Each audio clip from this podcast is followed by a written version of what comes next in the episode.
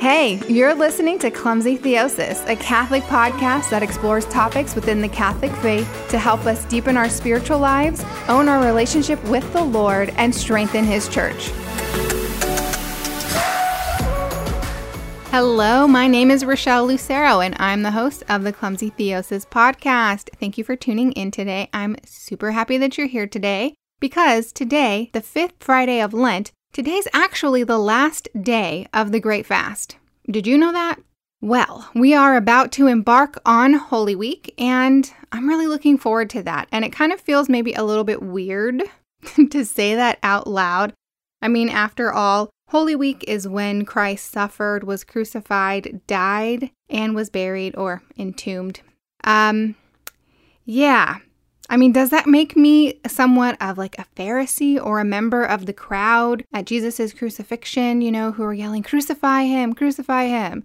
I mean, I know it doesn't, but in a way, it still kind of feels a little morbid or maybe even sinister somehow to say, I'm looking forward to Holy Week.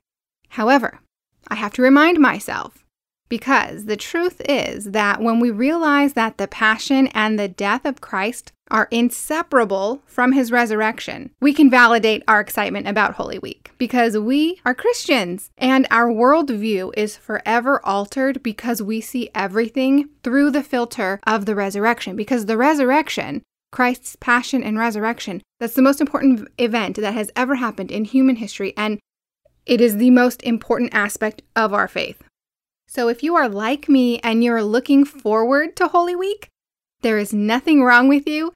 You are not morbid, you are not sinister in any way. In fact, your perspective is one that sees things in the light of Christ's resurrection and everything that that implies. And did you know that that is how the church views things? And we can see this very obviously when we look at the way that she worships. That is what we're going to look at today. We're going to look at the backdrop to Holy Week because there's some pretty important things that go on between the end of Lent, which is today, the fifth Friday of Lent, and Holy Week, which starts on Monday. Now, not that we forget that these things happen, but I think we pass through them too quickly, and that would be primarily Palm Sunday. But before Palm Sunday, and Palm Sunday is a big deal because it's one of the 12 major feasts of the year, if you were not aware. But before Palm Sunday is Lazarus Saturday. And I know that many of you are Roman Catholics and you all heard the gospel story about the uh, rising of Lazarus last Sunday, but just stay with me here. In the Byzantine Catholic Church, we celebrate what's called Lazarus Saturday, and we celebrate that the day before Palm Sunday because when Jesus raised Lazarus from the dead in Bethany, many of the people there then began to have faith that Jesus was the real deal, that he was the Messiah, right? They saw him resurrect someone from the dead. That just solidified his preachings and his teachings for them. In scripture, we even read about Lazarus' sister Martha, how she exclaims, I believe that you are the Christ, the Son of God, who was to come into the world. See, she knows what's up, but it's not just her. By her saying this, we also get a sense that this is the overarching feeling of all of those who are encountering this miracle.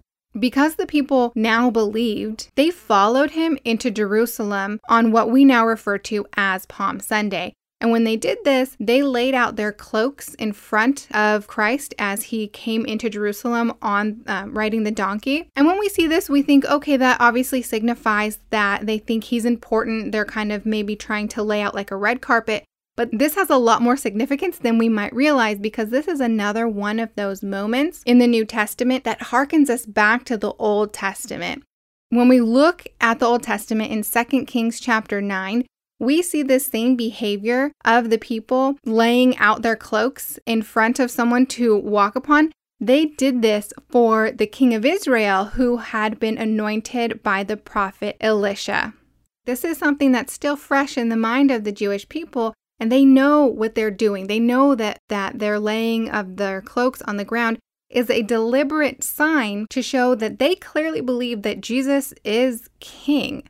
And we can also see that, like when we look at scripture and, and we see that the people are singing, Hosanna in the highest, which you're probably familiar with because this is part of the Mass, but this is where it comes from from Jesus entering Jerusalem on what we refer to as Palm Sunday. And when it comes to Palm Sunday and our celebration of this feast, I know that it is always really cool to go to Mass, to go to liturgy, to receive your palms. And in our case, we also receive pussy willows. So we have pussy willow and palms.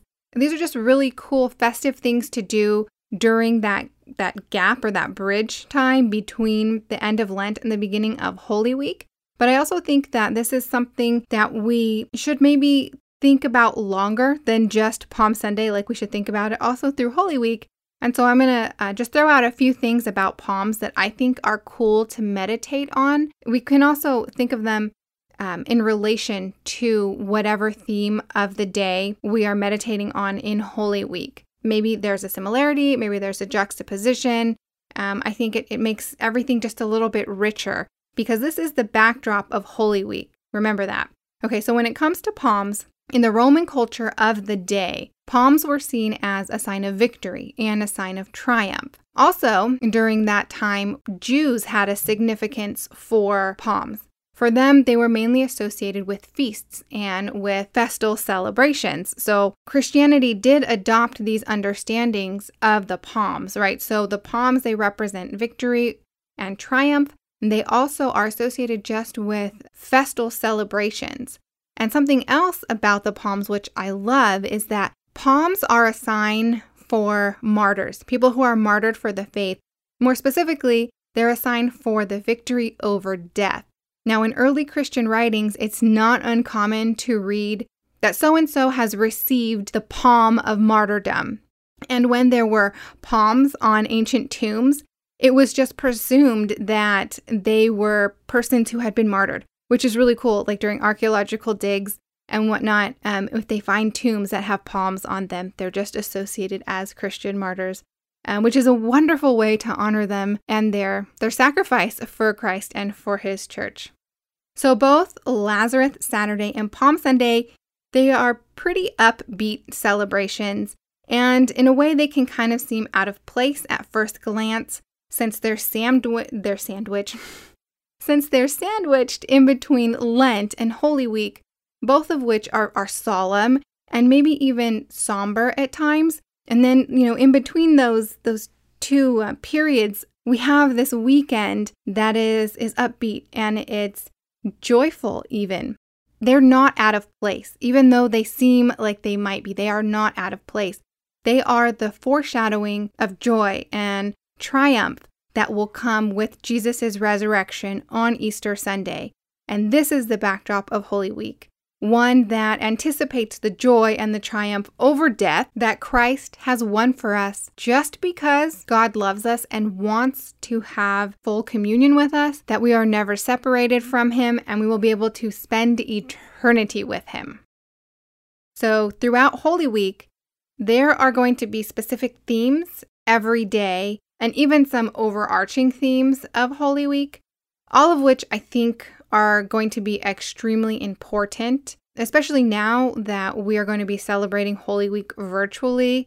Not ideal, but God provides. And in the vein of provision, in my heart, I have pondered ways in which I can help the faithful to make up for the lack of some of those typical activities that we participate in during Holy Week. So, I've decided that I'm going to be posting little videos, three ish minutes, on Instagram and Facebook every day of Holy Week, sharing something about the theme of that day.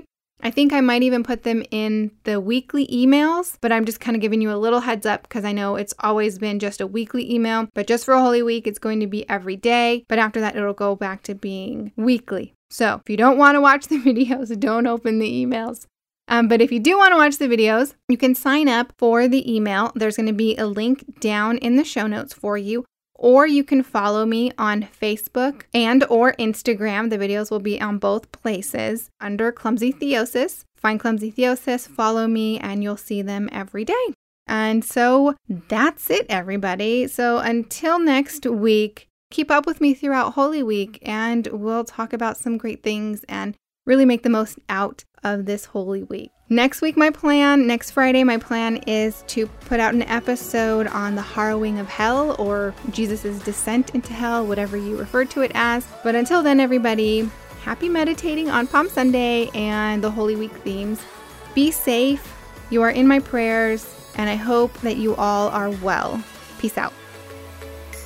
Thank you for tuning in to Clumsy Theosis. I'm so happy that you've been able to hang out. If you want to learn more about Clumsy Theosis, you are more than welcome to visit my website, clumsytheosis.net. From clumsytheosis.net, you will also be able to contact me if you're interested in booking me as a speaker, or if you're just feeling generous and you'd like to make a donation. Remember that together we can transform the world by letting the Lord transform us.